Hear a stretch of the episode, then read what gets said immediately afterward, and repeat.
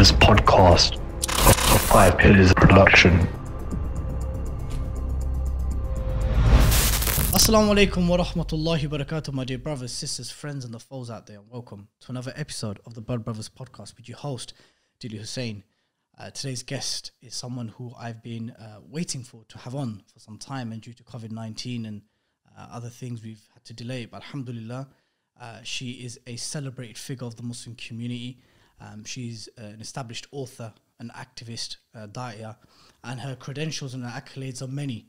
Um, but I will wait for this episode to proceed so you guys can all understand uh, how beneficial today's guest can be, her experiences, and what she has to say. And that's none other than Sister Naima B. Robert. Assalamu alaikum. Wa alaikum salam wa rahmatullahi wa barakatuh. Jazakumullah khair for coming on, sis. It's great to be here. Jazakallah khair. Alhamdulillah. Um, I'm going to go straight into it.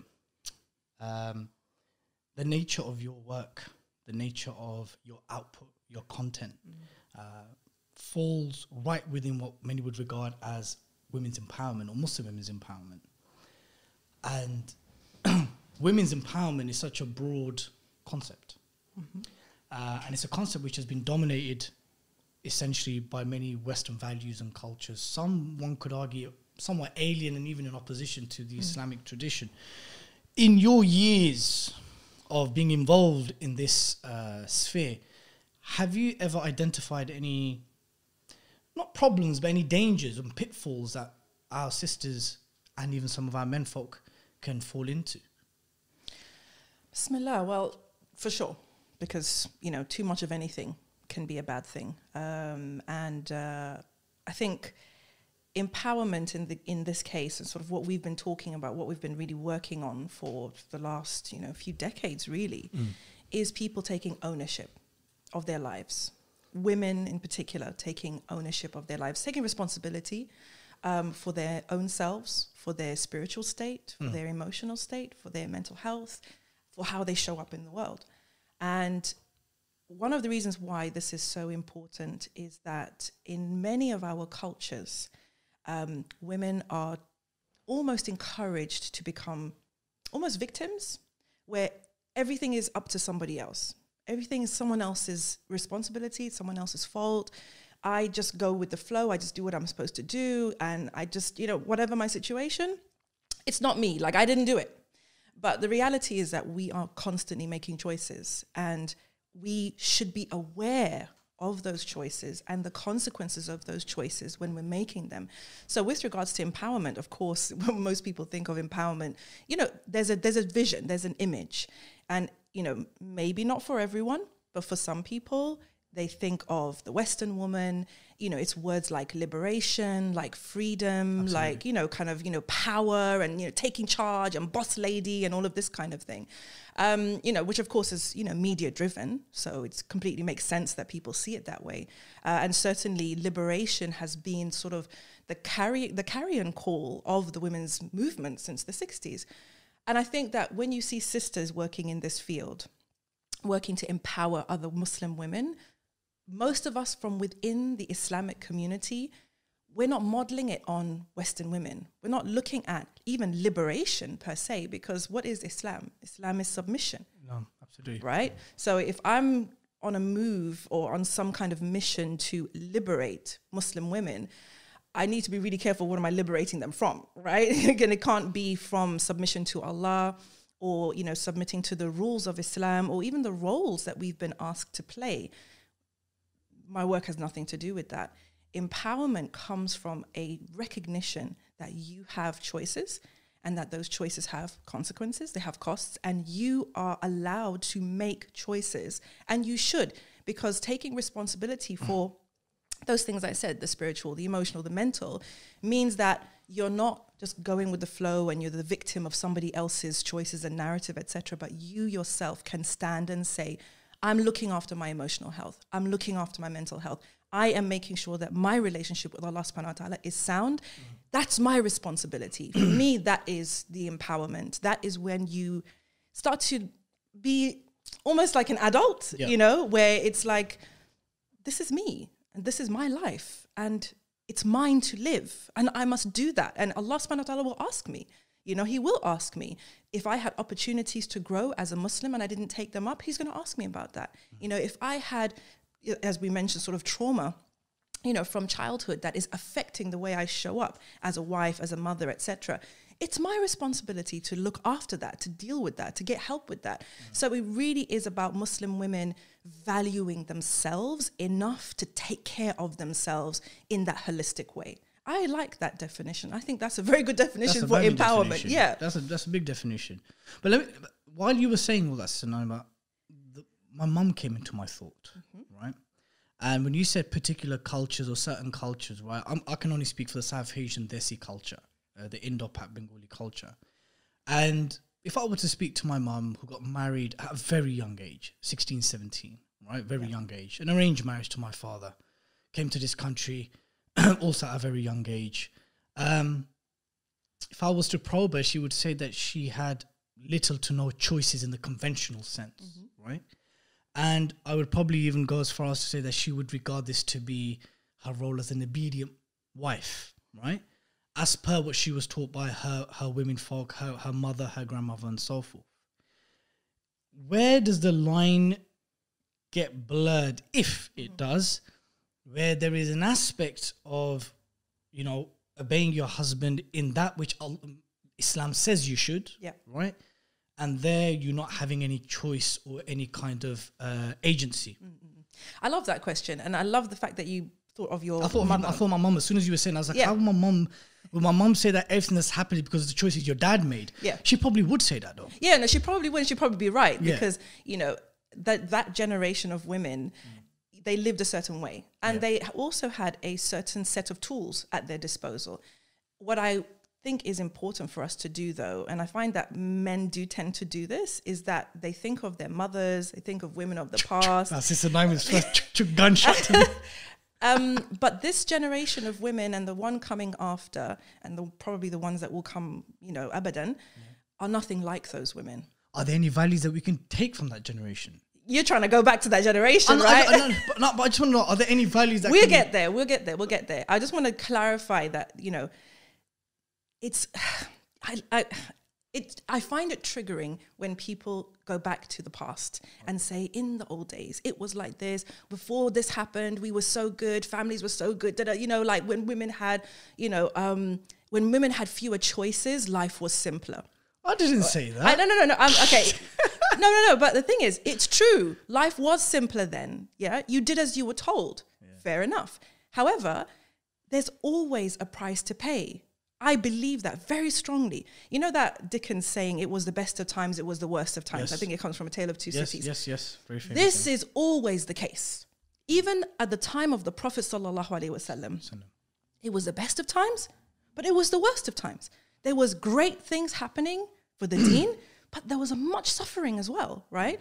And so when people kind of hark back to the old days, the golden age, the olden, you know, like before everything was confusing, I always feel that they're romanticizing the past and they are trying to bring that filter of the past and put it on today and say we should just simply go back to where we were. Now, I'm not saying that there were not values that we need to retain, that we need to reclaim. I believe that there are. There are certain things that our deen teaches us, in particular about relationships between men and women, for example, relationship between the husband and wife, the Yeah. roles within the family.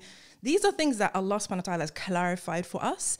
So there's no need for us to kind of reinvent the wheel on that, you know, and that's the difference I think between Muslims uh, who are connected with Islam and Islamic Islamic heritage and the West. Yeah. Because the West is constantly reinventing itself. Uh, and not all, the, not everyone in the West, because obviously conservatives in the West are not doing that. They're trying to hold on to, you know, their, their, their, their original values. But the West, if you look at it in terms of the media, in terms of the films, the music, the, the, the videos, the culture is always reinventing itself. Absolutely. We're not really in that space.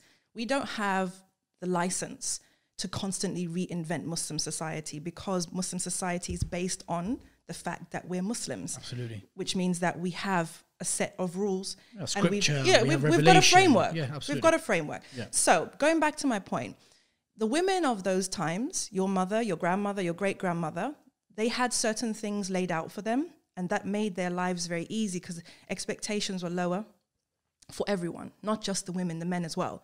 Because trust me when I say your grandmother, your mother, your great grandmother, times have certainly changed. those men did not expect to have a 10 100%. you know they were not looking for like a 10 and a you know she has to be this and she has to be that and she has to be this and Absolutely. you know i won't like i can't be with a woman who's not x y and z they, they weren't on that Ab- Absolutely. your Yeah. mum chose someone for you yes mum thank you Yeah, yeah. i'm an obedient son I, psh, you know what i'm No, no, saying you're right. You're absolutely right. complete different expectations different output different results so my point is the women of today are not those women, just like the men of today are not those men. So while we want to retain the good things that our deen has taught us, mm. the culture has changed. And that's why when we say, you know, that women of today need to feel a sense of agency, that's because they've been educated. They know the world. They can do everything themselves, right? Mm. Physically, it's possible. Back in the day, it wasn't. Women didn't even have access to knowledge of how to do many things in society. If they were from a village or from a small town and they didn't complete school, there was actually a lot of things they physically could not do. One hundred percent. They only knew what their local Molvi or Exactly. Imam or what their parents taught them. That's it, Exactly. literally. You can't compare them to the women of today who've got, you know, finished edu- education, they've got degrees, they've got careers, they've they've seen the world, completely different. But what our goal is is to hopefully, inshallah, invite every woman to reconnect to her Islam mm. and reconnect to Allah first, then make choices about career, about marriage, about children, about etc. Because otherwise, you're basically just out in the world trying to find your way like everybody else is, probably making the same mistakes that everybody else is making and paying the price that everybody else is now paying. And it's only now, if you look at how, you know, more conservative aspects of Western culture are critiquing things that we've kind of accepted, like feminism Yeah. like feminism, like the you know the the whole single mother thing, you know, just so many different things that you know even within Western culture there is now a real discomfort with a lot of the results of the movements from the '60s. Sure. I would hate to see Muslims basically following blindly this kind of cultural shift that the West is constantly navigating, and then paying the price for it in akhirah as well as in the dunya. So how do we? Uh, how would you advise to both brothers and sisters? We're not just talking about f- feminism here. We're talking about the plethora of ideas and values that were born from secular liberalism. Yeah. Right. It's it's it's, it's a whole an array uh, of of different ideologies and values.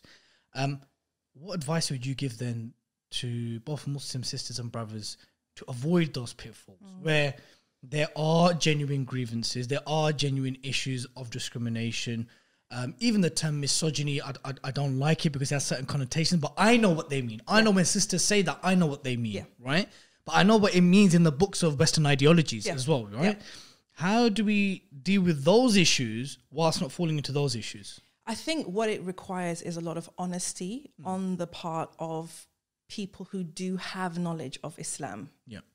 And when I say honesty, I mean like radical honesty because we sometimes, Uncomfortable, honestly. yeah, uncomfortable because usually, you know, if you're going to be honest, you're going to have to be prepared to be uncomfortable and prepared to be confronted by things that you don't want to see. At the end of the day, nobody wants to see the Muslims struggling. Nobody likes to see Muslims in pain, lost, making mistakes, you know, doing haram. We don't want to see that No. right? But the reality is it's there. The reality is that every single problem that you see out in Western society is present in the Muslim community. So the first thing I would say is for Muslim leaders to embrace honesty when analyzing the community and saying, no, like on a real now, what's going on here? You know? And then what does the deen say? What tools has Allah subhanahu wa ta'ala given us to deal with these issues? Because if you look at the seerah, and I love to go back to seerah, just like for so many different reasons. Let's hear it.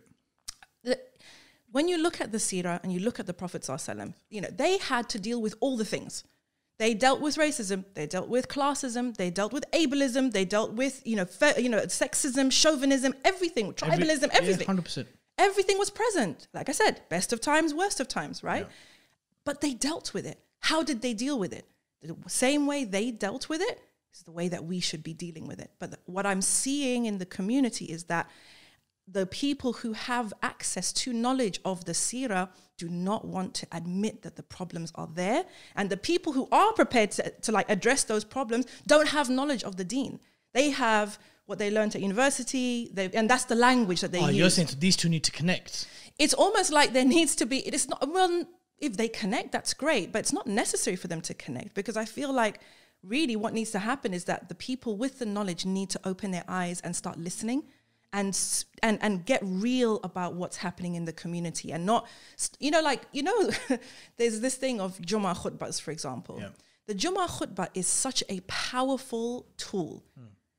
And many people would say that we kind of squander the opportunity to address the whole community at once because we talk about theoretical things. Well, that's been happening for decades now. Exactly. But again, that could change if somebody just said, you know what, our community is hurting and we have to get over the shame of admitting that as Muslims, we don't get it right all the time. So let me just interject here respectfully.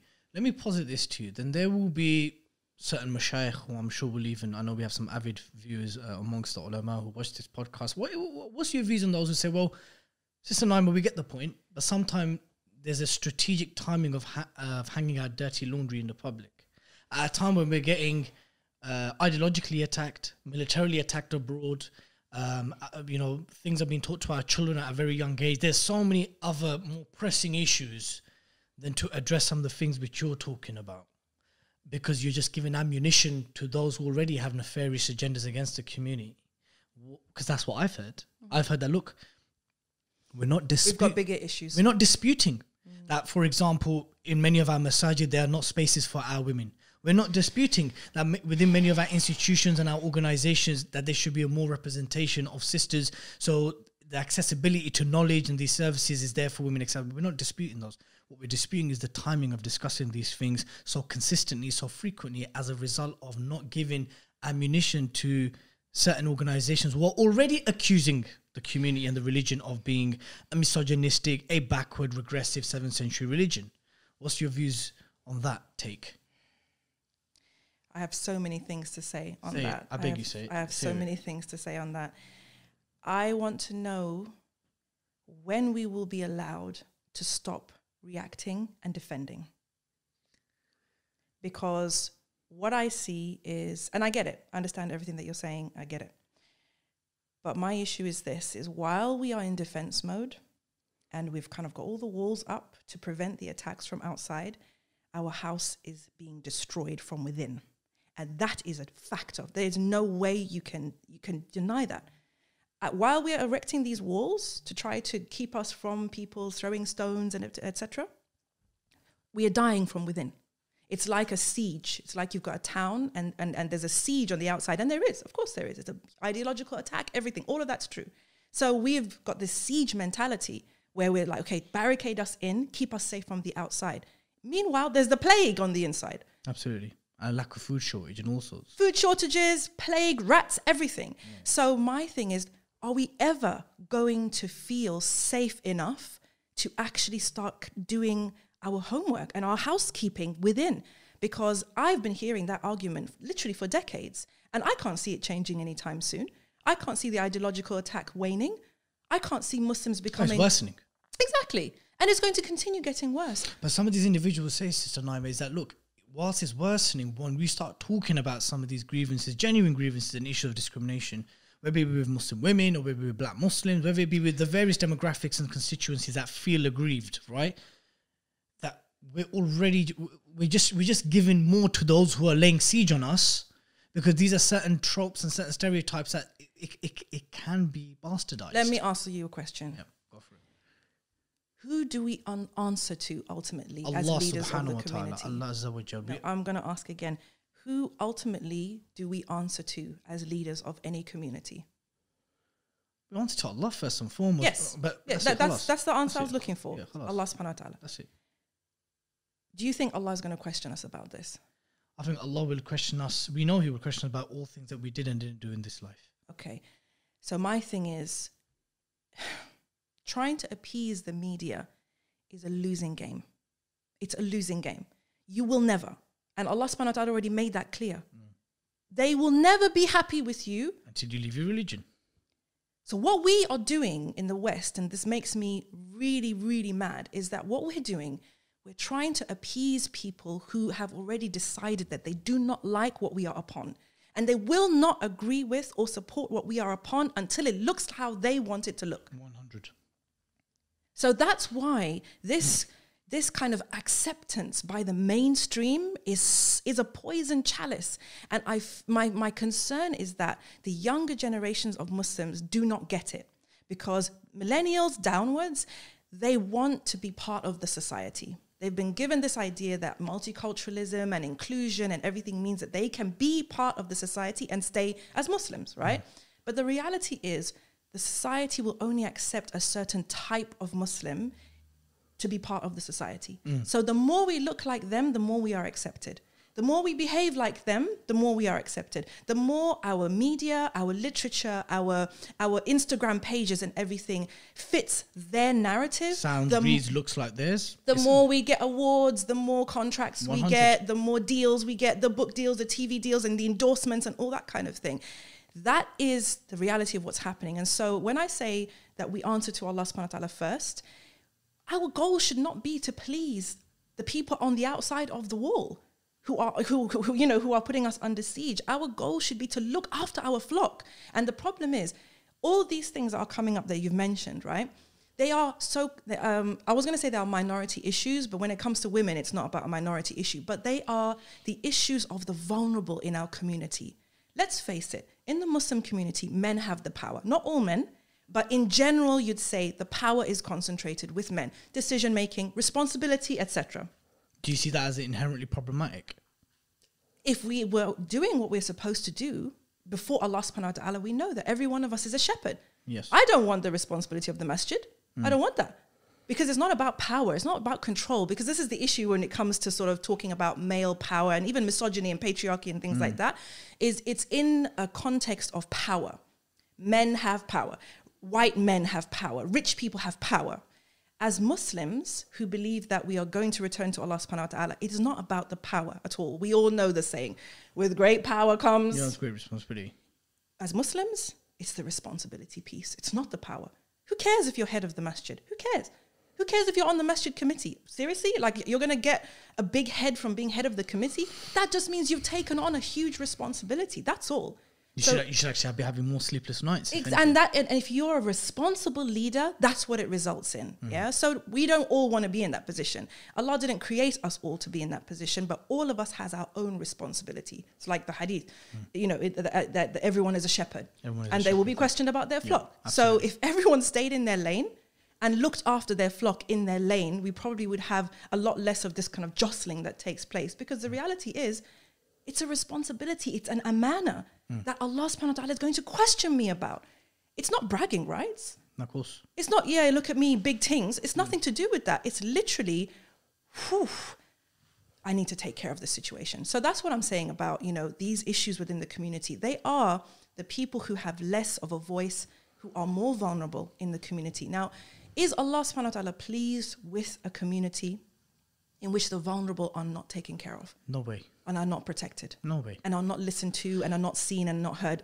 No, no. There's there's many statements from the scholars and tradition that you measure a society by how just you are to those who are most vulnerable. Exactly. Yeah. So, the, the, the, because we're seeing this in terms of a power dynamic, and mm. feminism does tend to push us into that kind of conversation. Power, power Power, structures. yeah, power and power structures. As Muslims, I wish we could just divest from that whole situation and that whole conversation and say, okay, in terms of responsibilities, are we taking care of our responsibilities? And the other, thing, the last thing I want to say on this point is, if we don't address those things, if the vulnerable in the community are not taken care of, are not listened to, are not given respect, where then do they go to get the respect, to get the help? Where? You tell me, where do they go? To those who are laying the siege, innit? Exactly. So you've created a bigger problem than you had because all these young people who come into kind of, who turn the lens of these, you know, liberal ideas or Muslim, you know, Western ideas, they turn the lens onto the Muslim community. They find the Muslim community lacking, and there are no answers coming from the Muslim community. So it's it leads to this separation and this distance from the from the ummah that we can't afford our young people to feel distant from the ummah. We can't afford that. 100. They are the ones who are going to be the next generation, who are going to be getting married. Inshallah, we pray. Getting married and having children, Inshallah. we pray. You know, um, but it's it's that serious. It's that serious. It's not something you can afford to say. And it's you know when you say, oh, it's not the right time, and you know everything in its time. It's so clear to me that those people are not listening because if you were listening to the people who have the grievances, you would prioritize kind of what they're saying rather than your perception of no, but everything's fine. Like this is the biggest issue. Because trust me, when um, what was the thing that um, that keeps coming up, and I, I was saying, why as Muslims are we focusing on some of these issues when we've got children who are atheists in our homes? We've got children who don't believe in Allah in our homes, but we're still debating about this situation, and that fiqh, and this fiqh, and that fiqh, and putting time and energy and effort into discussing issues that, trust me, Gen Z don't have a clue. They don't even know the, what you're talking about. If you ask them what is fiqh, many of them won't be able to tell wouldn't- you. They wouldn't. And so here we are. We've got these amazing brains, these amazing people who've memorized the Quran, who understand Arabic, who've read the books, mm. and they are occupied with conversations that have no relevance to the next generations coming up. It's scary to me because these generations are so ignorant of Islam. I look at the, you know, probably we probably maybe came into Islam and started practicing maybe around the same time. I don't know. But I know that when we came in the 90s, the focus was ilm. The focus was knowledge. Some of it we've, you know, kind of had a different take on, but it was still very much you humble yourself and you learn the deen. Isma wa ata. You hear and obey. No. 100. These guys don't have that. And that ties in very nicely to, to the next area of discussion I want to have with you. And that is since we've rightly or correctly identified that the concentration of power within the Muslim community uh, lies predominantly, if not entirely, with men. So, therefore, the access to knowledge uh, mainly comes from male scholarship. Um, and there's been a, you know, there's been a huge kind of like not uproar, but there's there's, there's been a trend of late. Pushback. Yeah, like like like okay, why is there an all male panel? How come there's no there's no female uh, uh, alimas or, or da'iyas in, on the panel and these kind of things? Um, I've even I've even heard in certain corners of the community um, that maybe it's time the time is now for maybe male mashayikh to maybe not even really discuss women's issues because it's something is something which the young females of this generation, the Gen Z, the the, the um, that they would connect better with with female scholarship and so forth. What's your thoughts on that? Subhanallah, it's it's a very it's a tough one because it's a tough one for a lot of reasons. I would argue that female scholarship maybe has always been secondary to male scholarship uh, in the Muslim community. It's always been present, but probably not in the in terms of volume, Yeah. yeah, and numbers. And you know, this has been the case throughout history. By the way, it's not just Muslims; it's everybody. It's throughout history, and it's not a new phenomena either. It's everybody. No, I mean this is you know dating way back. You look at the scientists and the inventors and everybody; they're all men. Yeah, and Yeah. that's something. Women's role was different. Our role was to, to I guess I, what the, there's a term that I want to use, and it is to hold the fort. Our role was to hold the fort. Our role was to support the men on their journey and get the ajr that way. Our role was to raise hufad and raise scholars Absolutely. and get the ajr that way. Now, did that mean that we were not allowed to study? No. Does it mean that some of us did not excel and, and, and go on to become, you know, huge, influential women of knowledge in our time? No, we know. Uh, and of course, we want to know more about this because it's a, a bit of our history that a lot of people don't know about.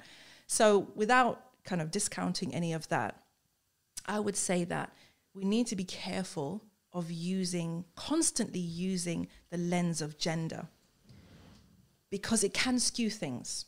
Now, as a woman, I can say that I have been triggered by scholars probably many times before, right? Not just as a woman, but as a woman who grew up, you know, with a fairly Western worldview. Obviously, I'm a revert. You know, I considered myself a feminist before Islam. So certain things that they would say, they don't sit well when with me. When did you me. accept Islam, Sister if you don't mind me asking? Looking 23 years now. 23 years. Alhamdulillah. Yeah. Alhamdulillah. So, yeah, certain things, certain ways that scholars from back home, for example, would say things. It doesn't sit well with me. It's rude. I find it disrespectful.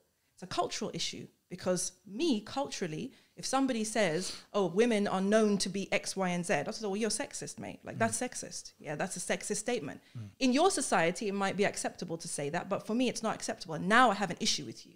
Now you're trying to give me advice, but I can see that your view of me as a woman is that I'm stupid, I'm less than, I'm inferior, I'm weak, and all of these things, which I don't accept. So I think there's a cultural shift happening where a lot of women, and maybe not even a lot, maybe it's just the vocal minority, I don't know, because it could be. But there are some scholars and some scholarly traditions that tend to kind of put women in a particular frame. And we as women, especially women who are educated, et cetera, et cetera, we just don't accept, we don't appreciate it. Mm-hmm. So the problem is it's a communication issue and a cultural issue. And I think that when it comes to advice, definitely advice coming from a woman, Islamic advice coming from a woman who has the basis and the knowledge is will definitely be much much more acceptable than a man who's giving advice, which is not the same as fiqh. Okay, he's not giving a fatwa. That's something else because fiqh is related. Uh, fatwas are related to fiqh To and rulings. rulings, Yeah, and yeah, it's kind sure. of cut it pretty cut and dried. Yeah.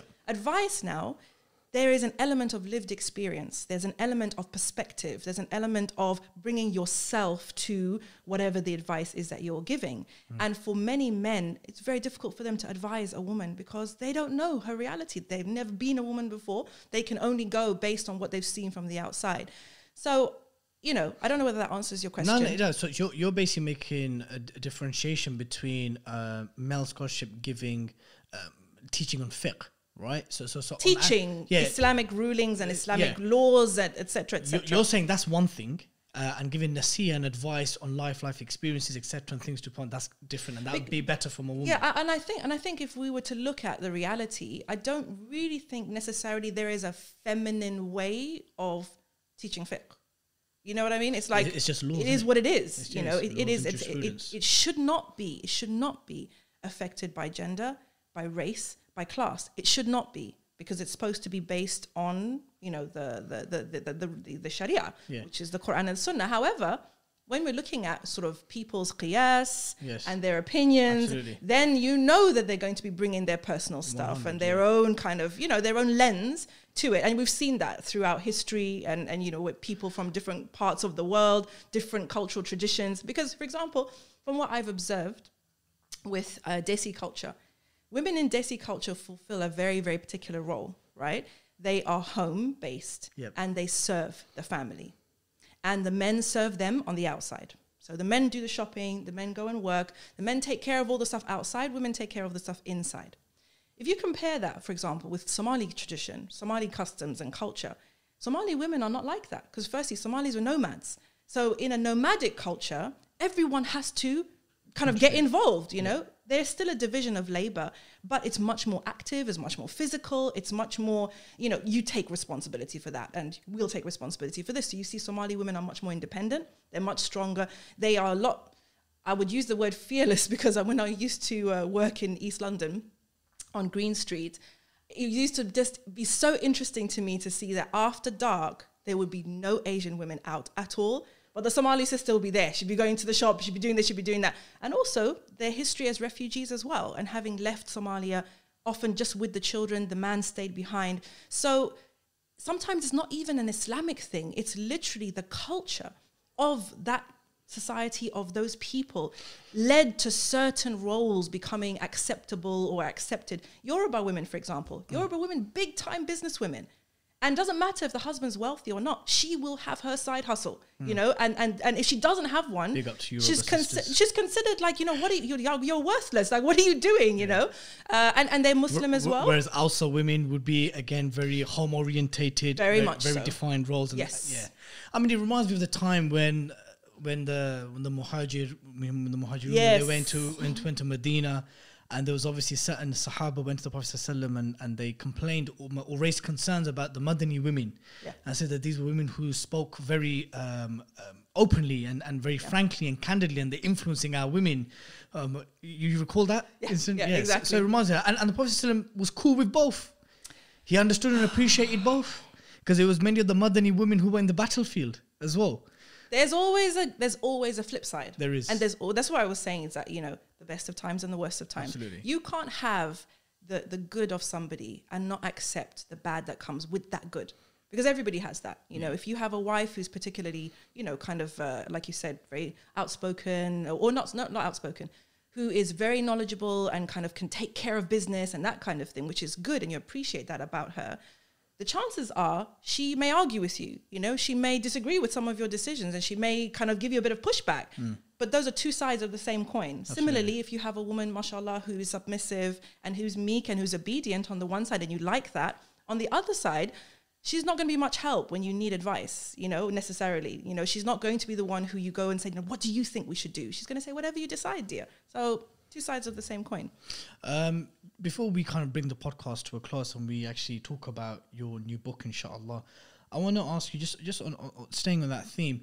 So, when a male scholar is given a fiqh class to sisters and they're talking about inheritance laws or what constitutes as witnesses uh, as a requirement in the Sharia and these kind of theoretical discussions, um, which naturally will require you to explain why there is a disparity between uh, the men and women in these particular fields of the Sharia. Would you suggest? Would you would you say that even the teaching of that would be in today's generation, the jet, the, the, the, the generation generation Z, the the, the kind of uh, the woke millennials? Do you think it'd be better if those kind of fiqh was taught by perhaps women to female sisters and because you'll have to, right? You'll have to at some point when you talk about the tafsir and the commentary of the of the scholars and of the schools, you're gonna have to explain why those rulings exist and they differ between men and women, right?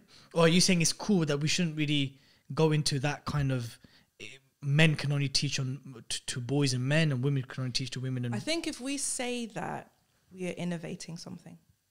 hundred percent. I think that we would be we would be making something haram that Allah made halal, which is for men to teach Women, the deen and yeah. women to teach the deen. Khalas. So I would I would be careful of kind of going into that. Having said that, I would be you know I have to be sensitive to the demographic that we're talking about. I am not from that demographic, so I would probably defer to them. But but it starts before fiqh.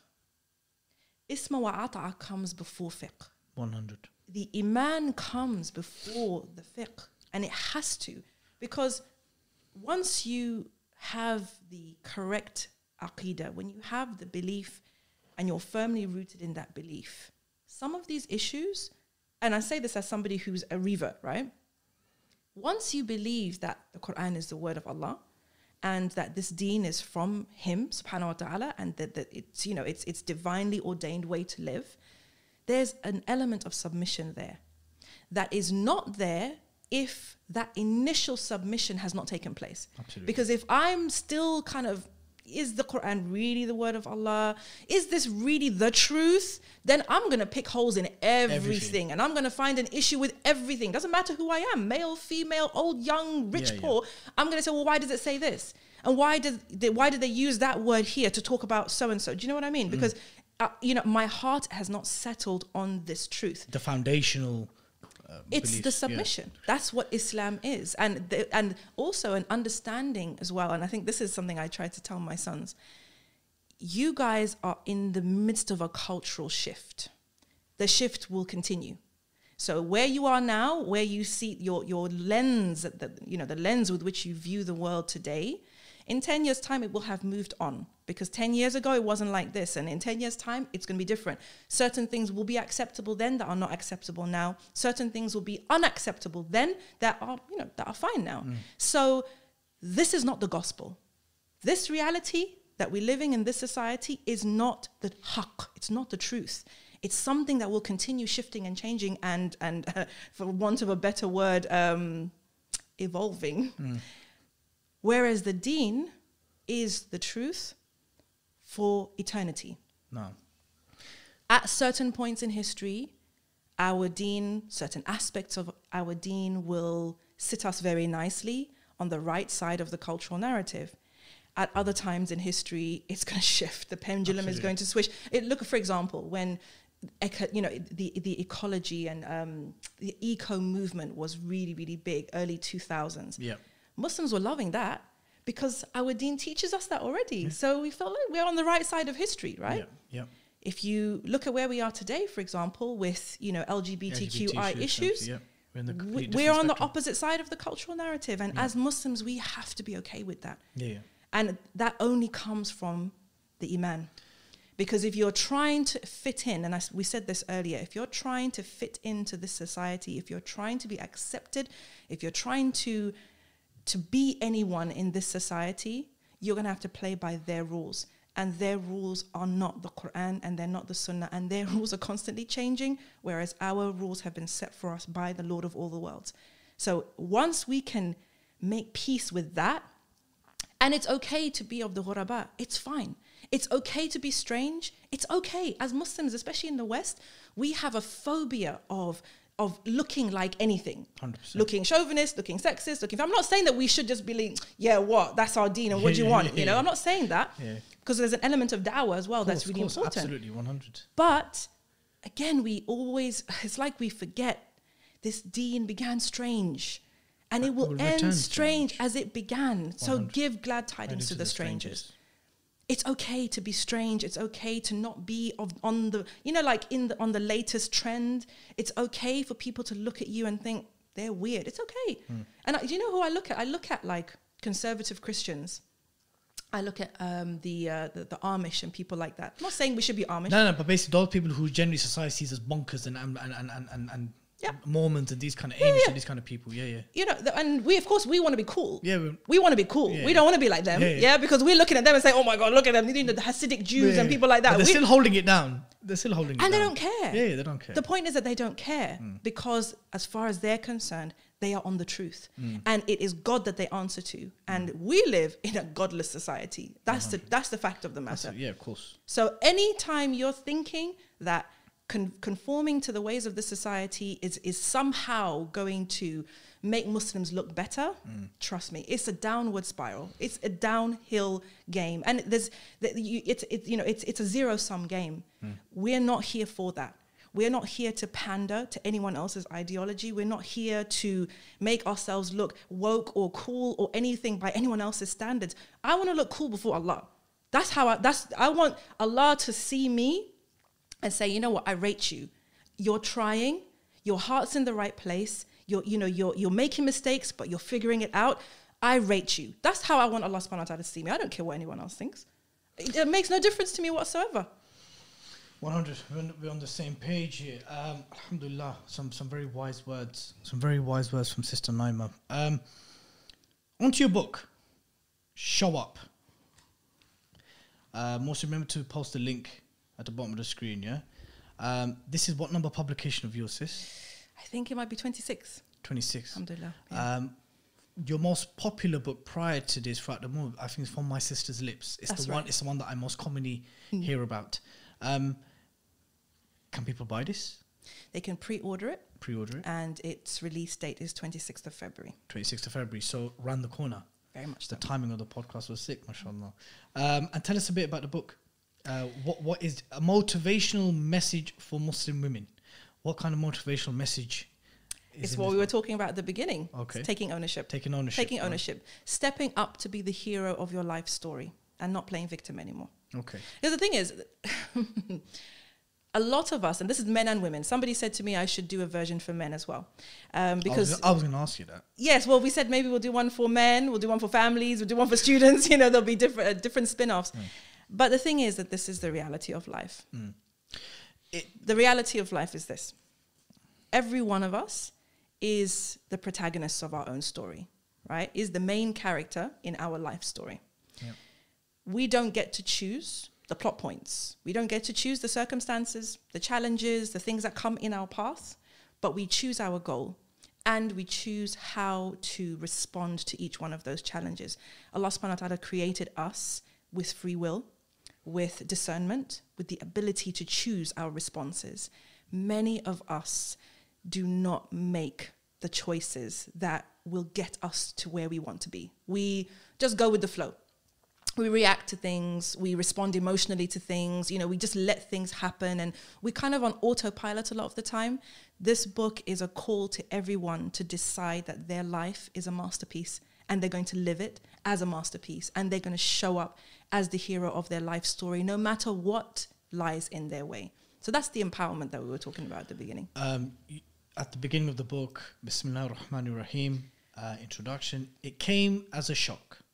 I found him unconscious on the bed early on Saturday morning, and within two weeks he was gone. A shock, an out of the blue, out of nowhere, blinding shock. Is this in reference to your first husband? Yeah. Uh, who passed away? Mhm. May Allah subhanahu wa ta'ala make easy for him the grave and, and grant him Jannat al Firdaus. I mean, um, how come you started the book with this particular? that was the Cool. beginning of my journey um, i couldn't have written show up while my husband was alive and i think it's that understanding that allah subhanahu wa ta'ala chooses tests for us to help us grow, to help us evolve, to allow us to blossom into the best version of ourselves. If we live a life without tests and trials, we are in a comfort zone for our whole lives, we pretty much stagnate. And the lessons that I learned since he passed away, Allah yarhamu, I mean, are what allow me to show up today because of the trials, because of the difficulties, because of those tests. I learned things about myself. I discovered a new version of myself and, and kind of, you know, you're just pushed to the edge of the cliff and you just have to, you have to just go. Yeah. And then you take that step. Part of you thinks that you're going to fall, but then all of a sudden your wings open and you start to fly. And if you had not stepped off that cliff, you would never have known that you had wings. the wind beneath my wings. Oh, yeah. And is that what our brother Suleiman Henry Amankhwa was for Yeah. you? Could you briefly tell us the context of his passing? Uh, he well, it was very sudden. Uh, he um, he fell into a coma, and he was in a coma for two weeks, and then he was gone. And within this book, um, is there advice and nasiha on how to deal with those kind of incidents um, in terms of trauma and these kind of things? I think not so much trauma. I think trauma is a big word. I think trauma is a very big word, and you know it, it requires real time and attention. I just talk about tests. Okay. I just Tests talk about obstacles. tests, obstacles, challenges, loss. Hmm. Um, you know, because we will all experience these. Every single one of us. You know. Hmm. Um, whether it's the loss of a parent, the loss of a spouse, loss of a child, loss of a job, loss of a house, you know, just loss in general is baked into the DNA of this life. Like that's what it's about. And a loss is a disruption. And I believe Allah subhanahu wa ta'ala sends us those disruptions when we need to make some shifts and we need to make some changes. We need to change our perspective, we need to change our actions, our attitude, something that Allah subhanahu wa ta'ala requires from us. But what I talk about in the book is this ability to see the tests through the lens of gratitude, where if something happens, my question, my first question is not like how people are like, oh, why me? Why now? You know, like how could this happen to me? Or those mm. types of questions are mm. not helpful. The type of questions that I'm encouraging people to ask are, what could be great about this? What does Allah want me to learn from this? What has Allah baked into this test for me? What can I get out of this? Because we know the affair, the affair of the believer is amazing. It's one of my favorite hadith Absolutely. when good comes to him, he's happy and it's khair for him. Absolutely. And when you know calamity befalls him, he is patient and there is khair in it for him. Absolutely. There's certain things in our deen that are so powerful in terms of personal development and mindset. I just don't think that we talk about them enough, and that's why I wrote a book about it. There's no two ways about it. There are certain, um, based on obviously scripture, there's certain transformational concepts and Yeah. realities. yeah, Like the one you just mentioned, that all good and bad comes from Allah, accepting the decree, and that there is khair in all of this. Yeah. Right? When you're tested, when the times are good, when the times are bad, there is goodness and benefit and reward, immense reward in, in, in all of them. Um, how and the, and the, so can I just say this, this point as well is that the khair is, is in akhirah Yeah. if we're patient, but it's not just in akhirah.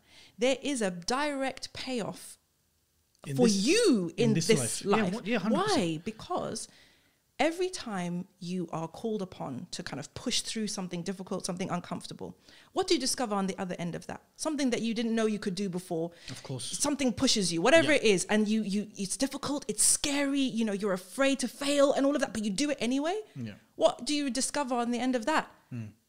I could do, I can do this. I, I, I was resilient. I was, uh, you know, um, you know, strong enough to do that. I was, uh, you know, patient enough to do that. I have now discovered another higher version of myself. And if, for me, if I can keep doing that until I return to Allah subhanahu wa ta'ala, I feel I have truly fulfilled the potential that He created in me um, in this in this in this life, you know. And I feel that that that that that desire to better ourselves and to be the best version of ourselves hmm. is a powerful thing for anyone, male, female, Muslim, non-Muslim. But as Muslims, it's even more special because everything you have, the potential, the capabilities, the talents, they're all gifts from Allah, hmm. and they're amana as well. So if it's amana, you're going to be questioned about it. So my thing is like, get to it. You know, stop, Absolutely. stop coasting through life. Yeah. Come off autopilot. Start living mindfully, aware of what you're doing, aware of your choices, and engaging fully with your life. Because you only get one on this dunya at the end of the day. Is there anything that you've written in this book which you've not addressed in your previous publications? Yeah, it's all new. All new, It's yeah. all new. Yeah. Uh, but similar themes. No, not at all. new. From My Sister's Lips is a memoir. Yeah. So it's a story of my childhood and you know coming to Islam and then what it was like to live as a relatively new Muslim and then it had stories of other sisters etc and it kind of went through things very kind of methodically in terms of salah and you know the aqidah yeah, of and course, you know marriage and children etc this is nothing like that. This is a personal development manual. Wicked. yeah. Um, Naima, it was absolutely a great honor to have you on. Um, is there a, is there a single place where people can buy this book and all your publications? uh, Amazon I, I hate yeah. to say Amazon but it's true Say it's Amazon. Also, make sure the links there at the bottom uh, so people can pre-order. I'm looking very forward to the read. Um, I want to say to you personally, as someone who's observed your work, even though it's the first time that we've met today, um, I'm a great admirer of your work, and I pray to Allah Subhanahu wa Taala that He accepts it, uh, and that it makes it way heavy on your mizan, Ameen. and that Allah raises the ranks of your previous husband and to uh, grant you Jannatul Firdaus. I mean, but the podcast isn't done yet. Um, as is the sunnah of my show, is that we give our guests three options. Oh, With sisters, it's only two options because obviously we can't arm wrestle sisters. Um, being of Bengali heritage, um, I've got two delicacies I'd like you to try. Um, one is it's not pan is it is pan. no, but hold on. There's pan and it's and it's sweet pan. Or, or you can try. that's a betel nut or something that's better than the leaf, but it's sweet. Or we can try Mr. Naga. Mr. Naga's a little spicy, but you have to try one. Now it's up to you which one you want to try. I, I think I'm gonna go for that You okay? Yeah. Before you go for that, let me go run and get you some water. Oh no. No, no, it's I have water here. I have water here. You got water there. I've got my water here. La ilaha illallah. La- She's Nigerian, so that yeah. makes Layinka, do you remember when Layinka tried this? She loved it. I gave, I gave her the butt. smells nice though. It's, it's, it's Ooh, chutney. yeah, but Yeah. it- take t- take a small portion. Okay, it's very hot. Yeah, because yeah. So and, and, and give me your honest thoughts. And the water's next to you. Bismillah. This reminds me of the hot wings challenge that they do. I've seen people do them before, absolutely dying. No, because obviously uh, we- it's either an arm wrestle or this or the pan, and obviously. Is obviously that okay? Bismillah. I think you should be fine. Is, is this a suitable amount? Is that does that allow? Is it too small? Let me see. Let me see. No, behave. Uh, Young Fayani. It's Yeah, okay, yeah? Bismillah. Okay, bismillah. it's very Nigerian tasting. Yeah, Very Nigerian tasting. It's okay. you cool. Yeah. Alhamdulillah. Would you like to take a tub with you? Is it something that you'd eat with the family? Yeah. I got one. It's for like a you. mango achar. Yeah, yeah. That's nice. Mm, You sure? Yeah. Wicked. Yeah, I like that. Wicked, wicked, wicked. Mm. Sister Naima, it was an absolute pleasure having you on, sis. Um, Either uh, on a sandwich. Yeah, Yeah, It with some it would- spinach it and would, it would, it would. Yeah, It- that's really it- nice. Mm. It's banging with with so many foods. But listen, it was great having you on. Thank you. Um, I know you've got a very busy weekend, um, and this is definitely the first of many times we hope to have you on, inshallah. Inshallah. Brothers and sisters, I hope you enjoyed that podcast as much as I did. Uh, please subscribe to the Five Pillars YouTube channel. Uh, check out Sister Naima's publications on Amazon. Uh, follow her on all her socials. Uh, subscribe to the channel, like the video, share the video. And until next time, Assalamu alaikum wa rahmatullahi wa barakatuh.